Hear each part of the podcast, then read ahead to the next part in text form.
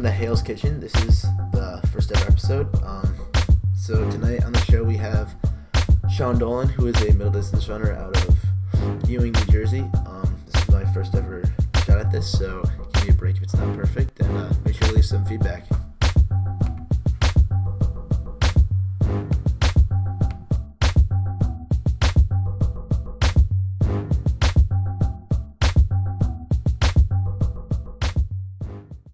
All right. Uh, tonight on the show we have Sean Dolan, who is actually just put, had some big news last night announced on his Instagram. Sean, uh, you want to fill us in on that? Uh, yeah, sure. Uh, so yeah, I committed to run for run track and cross country uh, at Villanova University last night. All right. So what uh, made you choose Villanova? Um, I mean, it seemed like it was the perfect size school for me, honestly. Uh, classes weren't too big, which was a big concern of mine, and uh, the team's great. Everyone's everyone there is so friendly and everything, and uh, yeah, I mean, I I enjoyed all my other visits I went on. It was just that when I got on campus and I just got to hang out with that team, it was just it's just something else when I once I got on campus. So I mean, I just knew it was the one as soon as I got there. Nice, nice. So uh, cross country, how's that going for you so far? Uh, training's going pretty well right now. I mean, we had a we had a rough uh, season opener, but um, we bounced back yesterday at the Shore Coaches meet. Uh, I won my individual race and uh, a new Holmdel Park PR, so I'm happy with that one. I mean, it's pretty much a sit and kick for the PR, so I'm, I'm excited for uh, later parts of the year when I get to race there again. You beat Caitlin too, though.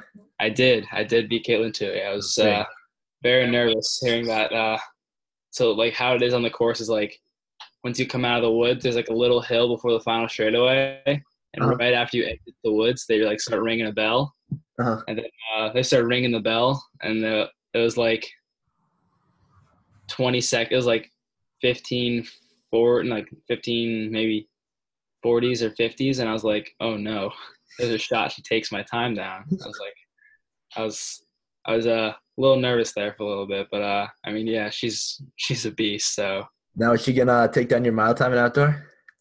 I hope not, dude. I mean, that's like, I, I I'm pretty confident she won't touch my 800 time, but I mean, I ran 16:19 last year at that at Holmdel, and then went on to have the year I did on the track. But I mean, I hope she like, I hope she doesn't come close to my all time. That'd be something. That'd be like, it's just the stupidest thing ever.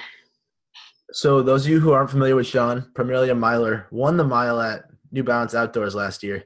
So, uh, question from a fan: In a race, what is your what is in your mind each lap of the 1600? Take us through like what's going through your head. Uh, so the first lap is pretty much just um, yeah, just pretty much just getting a spot, like figuring out. Well, you'll pretty much know in the first 200 meters if the race is gonna be a slow one or if it's like a tactical race or it's gonna be a more of like a one that's going for time. But uh, pretty much just trying to find your spot and find your rhythm in the first 200 to 300 of the race, and just keep keep rolling pretty much. And the second lap is uh, people might not think that one's as important, but that's when that's kind of when you have to start making the moves and deciding like where you're going to be in the race. Are you going to try and sit and wait for the kick? Are you going to try and push it a little bit? But like that one's pretty important. And the third lap is are arguably the most important lap just because you have to make sure you got to be going with the race and you just have to make sure like you're ready to go because it's all about positioning and uh, especially in a tactical race it's all about positioning in a in a tactical mile so and then the fourth fourth lap is just pretty much all guts and you just gotta hopefully what you did in the third lap set you up for the fourth lap and then uh whatever it is just ball out in those last 300 meters now, what type of race do you prefer? Do you, are you more of a sit and kick guy, or I just go from the gun? Definitely more of a sit and kick guy in the mile, at least. I mean, there's been some occasions in the eight where I've been known to just take it from the gun and just go for it. But um, yeah, I'm definitely more of a sit and kick guy in the long, for now at least, in the longer races, just because I'm still adjusting to the uh, the length of the 1600 because I've been running the 800 pretty hard, pretty hard and competitively since my freshman year, and it's the 1600 is still relatively new to me. And uh, yeah, since I only started taking uh, my training for that one seriously last year. All right. So uh, You remember you are a member of the famed Runners World V2 group chat. Shout out to them. Yes. Um, if you were stranded on an island, you could take three Runners World V2 members with you, past or present. Who would they be, and why would you take them? Okay. Um, so I had given a previous answer before, and I think it was Jack Peralt, Ian Delgado, and then I don't remember who the third was. But now I'm starting to think I'm going to change my mind on it. I'm still going to go with Jack Peralt on this one, just because he has the Army skills, you know, Okay. being a West Coast point and everything, or West Point recruit and everything. Uh huh. Um, I'm gonna have to take out Ian Delgado on this one because uh, I don't know why I put him in there in the first place. I think it was for enter- entertainment purposes. Nothing comedy. Yeah. Uh, actually, yeah. So the newest addition to Runners World V2 is actually Matt Pam. So I'd probably slap him in there for some uh, some good basketball competition. Okay, that's fair. And then third member, probably. Huh. My pick was Kemper, dude. Kemper's got the smarts. Yeah, that's true. He is pretty smart. I mean, oh, I don't know. Uh, Yeah, I forget who I said too. I think it. I might have to just go with uh. Might have to go with Max Echo. The man can cook. I don't know. It's true. He can make some mean pancakes. He can cook. All right, so uh moving on. Who's your runner crush, guy and girl? Uh, guy and girl. Um, Pro, high school, college, anyone? Huh. For girl to pro, it's definitely Genevieve Lacaze. Yeah, she's hot. Um, guy, I don't know. Probably Shale Wellbaker, honestly. Man's got teeth. He's the boy. He's got those big teeth, you know, Big teeth. huge teeth. All right, so uh I, I don't know if you've heard of this competition, but there's a kind of a big meet that goes down in Australia every year. It's called Down Under. Uh, would you ever have you heard of it? Have you been recruited by them? Are you looking at them or anything? I mean, what high school runner has not been recruited by Down Under Sports? So I mean, I honestly, I'll be real with you. I got like that letter freshman year, Uh huh. and I was like hyped because I thought it was like legit. Then again, I saw guys that were running like five ten on my team getting the same letter, so I was like, okay, it must not be anything serious. And then uh, actually, like the other day on Instagram, I was looking on my explore page and I saw some kid that was like saying he was like all American or whatever, and I like clicked on his uh clicked on his account and it was like the dude ran down under. he was like, I'm all American and like down under athletics. I was like, oh my, oh my goodness. I had no people actually went to this thing. That's big. So you might not have been to Down Under, but uh, what would you say are the, your top three running achievements that aren't Down Under? Okay. Uh, no specific order. One of them has to be uh, winning the Penn Relays as a team in the DMR last That's year. That was just craziness. Um, huh. Uh, another big achievement for me was uh, was actually being all American as an individual Uh huh. in indoor nationals just because we had done it on the team before and everything and uh i mean in the like obviously the 800 was my better event indoors and so for me to actually run something i was actually something i was i thought i was capable of running indoors Mhm. like actually just like balling out and run having the race i knew i could have Yep. it's a huge breakthrough for me honestly because like, i had a, I had a pretty good indoor season with uh with making Millrose and everything like that, but uh, and like winning that 1K up at uh, Dr. Sanders Invitational. But um, yeah, getting All American in that 800 indoor nationals was a really big deal for me, just because it finally solidified that like I am someone that could be talked about in the national scene, and like it wasn't I wasn't just being a, that guy who's doing well in these relays. It's just like I can prove to myself and prove to the nation that I'm I, I was a force to be reckoned with on the track. Mm-hmm. And you also um, ran. You guys also ran four by mile at indoor nationals, right? We did. So yeah, we took second to Loudoun Valley in that one. Uh, only team not lapped, so that's always good. Big. Then third, top ten, uh, third running achievement. Um, I would have to say it's a tie between being invited to Brooks PR. That was a pretty big deal for me, just because hmm I saw that meet freshman year, and then I was just wondering why all these good guys weren't at New Balance Nationals outdoor. And then I realized that like these races are actually fast. Like they weren't just sitting kick distance races at much like at New Balance Nationals. But uh yeah, I just like thought I was like, huh. I run a pretty good 800 freshman year, which is going to be the reason I tied. It's tied for a third. Um, and I was like, man, it'd be really cool to run there one day if I can get like a fast enough 800 time. And then, sure enough, two weeks before the meet, my junior year, obviously, I Yeah. Got the email saying I was invited, and I had to like figure out my travel arrangements. So I didn't really have much time to like celebrate about that. Really, I was just like, all right, we're going to Seattle next week, so I just had to figure everything out. But uh, yeah, that was a lot of fun. And then the one that tied with that was my freshman year. I uh, almost broke the freshman state record in the 800. So I mean, I wasn't training really. I was trying to play soccer in college and everything, and so I was like taking that really seriously, and then kind of doing track on the side, just because my whole family obviously were Yeah. athletes, and my brother was on the team and everything. Yep. So it was at the Group Three state championships. I uh, I qualified at a sectional meet.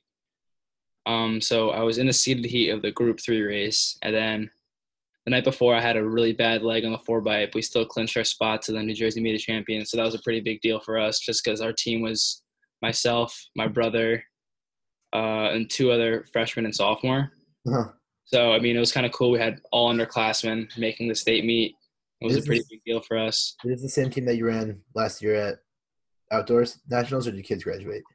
Uh, no, it was so it was myself, my brother, Uh-huh. and then he was our 1200 leg on the DMR. His name is Teddy Meredith, and then the other guy that was on that 4x8 my freshman year was Will Titus, who's also in my grade, Mhm. but uh, he was he's been battling injuries the past few years, so yeah, he was on that original 4x8 team, and last year it was uh, Amos Barnes stepped in for the uh, 400 leg on the DMR and the 800 leg on the 4x8 at national. So yeah, like that, I had a really bad run on the four by eight the night before the race, and so I was going in just not expecting much out of it. Just like, I mean, I'd run 157 two weeks before, and I was like, okay, that was a pretty fast run for myself, and then. I didn't really couldn't really compare it to the guys in the race because at the time there was like sub 410 guys and like mm-hmm. guys that run 152 151 in the race so i was like thought i was a little over my head and i was like all right whatever here here comes the end of my individual track season so we'll just focus on the relay and whatever and so then the gun goes off and i'm in the race and i'm in last place after the first mile and so i'm like okay whatever and then i just like was it was just so hot out and i just wanted to finish so badly so i just started kicking like 300 out and started catching people Huh. and then I just started. I realized I was in seventh place with uh, 100 meters to go, and it was top top six move on. So I had to. I just caught two more guys in the home stretch and finished fifth and ran 155.53, just missing the freshman state record, school record by like one tenth of a second. So I hadn't known until like a week later that I was even that close to something like that. So that was a that kind of made the decision for me that all right, I should probably take this running thing pretty seriously because obviously I've I'm pretty naturally talented. So if I really worked at this, I could probably do do something pretty special in this sport. Yeah. And for uh those listening, can you give us your progression from freshman year to right now junior year of your 800? Yeah, so freshman year, the first time I ran it was on a relay actually. I ran 159.92. Your first ever 800? First ever 800 Yeah. was 159.92. And then I I actually want to figure out. I'm curious what my first ever 800 was. I'm look this Well, up. no, I I run it in like middle school once, and it was like two twelve or whatever, and then I'd run like two oh three in a dual meet or something like that. But like my first time running an eight hundred, like at an actual like invitational meet was at our county relay meet. Huh. And it was on a anchor four by eight leg, and I ran one fifty nine nine two. So, I mean that one killed me for like a day or two, and then obviously I ran had run one fifty five, and so sophomore year. I ran 153 one at the state meet, Mhm. and was pretty frustrated with that one honestly because I knew I could have gone faster if I just didn't race like a goofball. And then junior year, I got I'd run 151 indoors, then got down to 150.7 for outdoors, Okay. then had split 149.8 on my uh, on our All American 4x8 team at New Balance Nationals. That's big. Yeah, I haven't had the biggest jump, but I mean, it's kind of hard to uh, be notching down as much time as some people are when I just somehow belt out a pretty fast 800 my freshman year. Just kind of off randomly. So uh, our next question is from a current teammate of mine. Not going to disclose a name, but he says, "What's it like living in the armpit of New York?" Me, Uh, yeah, so those you don't know, I'm from New Jersey. yeah, Um, yeah, New Jersey gets a pretty bad rap, honestly, just because of the Jersey Shore. So, I mean, not all parts of New Jersey are like that. Just so everyone knows that. Um, you have guys pumping your gas. yeah, but yeah, we have people pump our gas for us. That's pretty nice. But um, yeah, I mean, not all, not all of New Jersey's bad. There's just some parts that are uh, a little bit trashier than others. But yeah, I like New Jersey. I mean, it gives me a sense of pride to know that like people kind of hate New Jersey, Mhm. but in a way, like New Jersey's producing some of the best athletes in the world. Yeah. Obviously, Sydney McLaughlin, just alone on the track, Sydney McLaughlin, and people like that, and then even other- like Kyrie Irving and there's other athletes that are from New Jersey that are making serious waves out there. So, Yeah. I mean, Sean Dolan. yeah, I mean, hopefully I can get on that list of great athletes to come out of the state. But um, yeah, I mean, yeah, New Jersey normally gets a bad rap, but uh, there's been some pretty important people come out of this state in the athletic world. So I'm hoping I can be one of those one day. That's fair. That's a fair response. Um, so who would you say is your biggest supporter?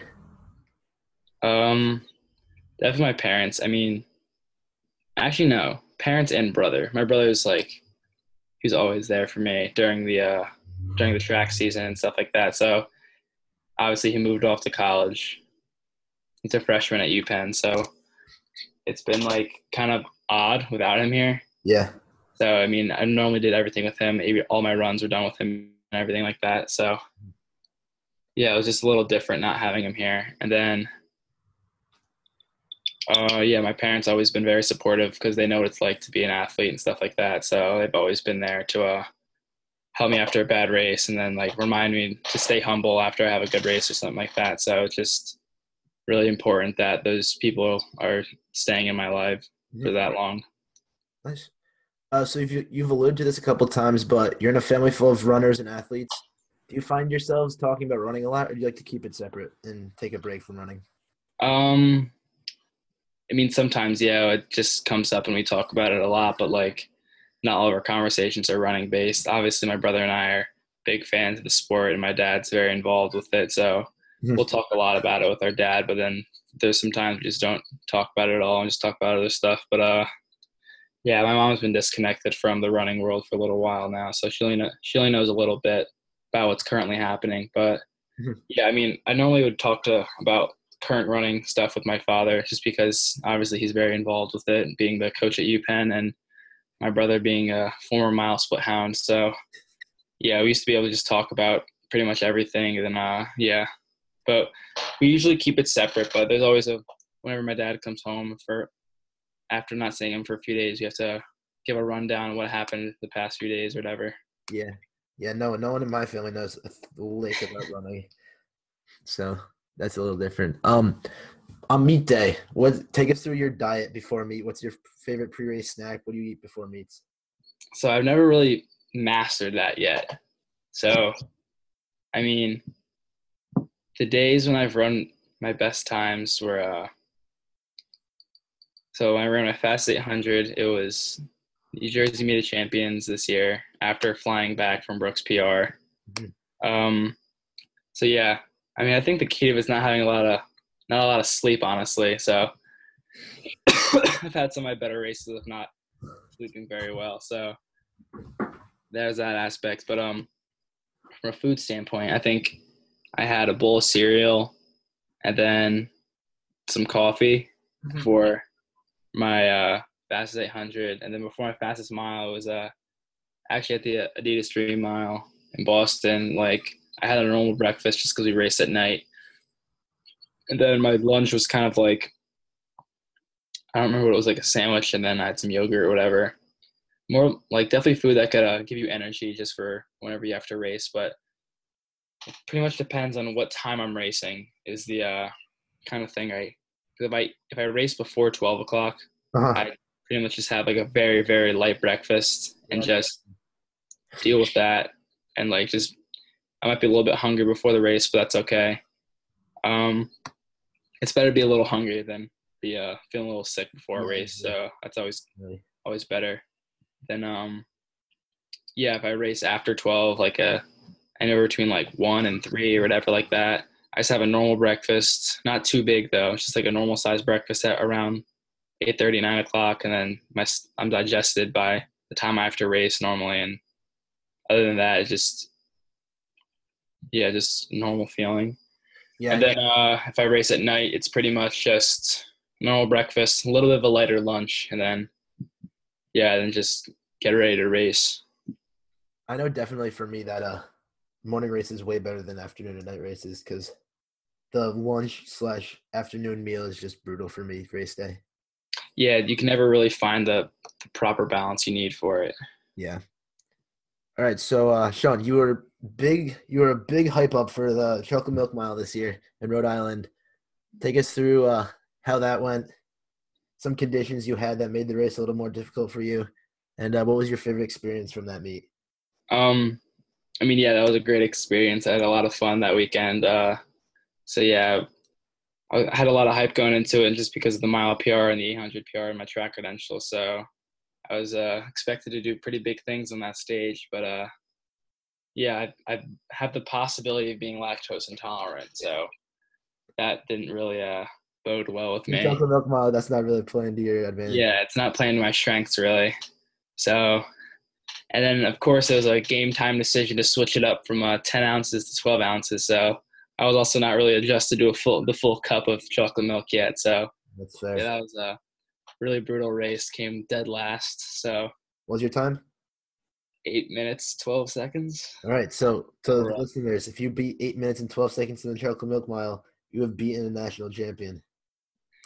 and then uh yeah but everything other than the race was just so much fun i mean finally getting to meet the boys from our wv2 was just an absolute blast. And before the race staying at the peralt household was just so much fun. We got to just do whatever pretty much just hang out by the pool or whatever. And then after we're at sebastian's house was a lot of fun. And uh yeah it's it's pretty much it. We enjoyed ourselves that weekend. Yeah, it was a good time. All right, so uh final question, something to close on. How does it feel to be the slowest champion ever for the New Balance Outdoor Nationals mile? I mean, I think most people would hear that and be like, okay, that's kind of a weird title to have, but I kind of enjoy it. Mhm. Just because, I mean, it kind of suits kind of suits how I how I like like I don't know, it kind of like suits how I am as a runner. Uh-huh. Just because like I want to achieve as much as I can and be the best runner I can be, but like do it in the slowest way possible and just kind of like gritting it out and being tactical for the win. Uh-huh. So I mean, it's it's kind of a funny title to have, just because in the recent years, Nationals has been getting slower and slower each year. Yeah. I can't see it getting slower than 412 though. I just can't. I mean, it's getting slower and slower each year, and then yeah, just pretty much. I kind of enjoyed the title because uh, it just proves that no matter how slow you can go, you can still be a national champion. But uh, kind of just takes a, I don't know. It's, it's all about the title pretty much. Just being the slowest national champion just kind of proves my point as being a a good tactical runner. That's fair. That's good. All right. Um, any final thing you want to say? Plug any social media, go ahead. Uh, yeah, I mean, uh, just follow me on Instagram. It's Sean Dolan with a few N's in there, and that's about it. All right. Thanks for coming on, Sean. Thanks, Joe. Yeah. Yeah, dude.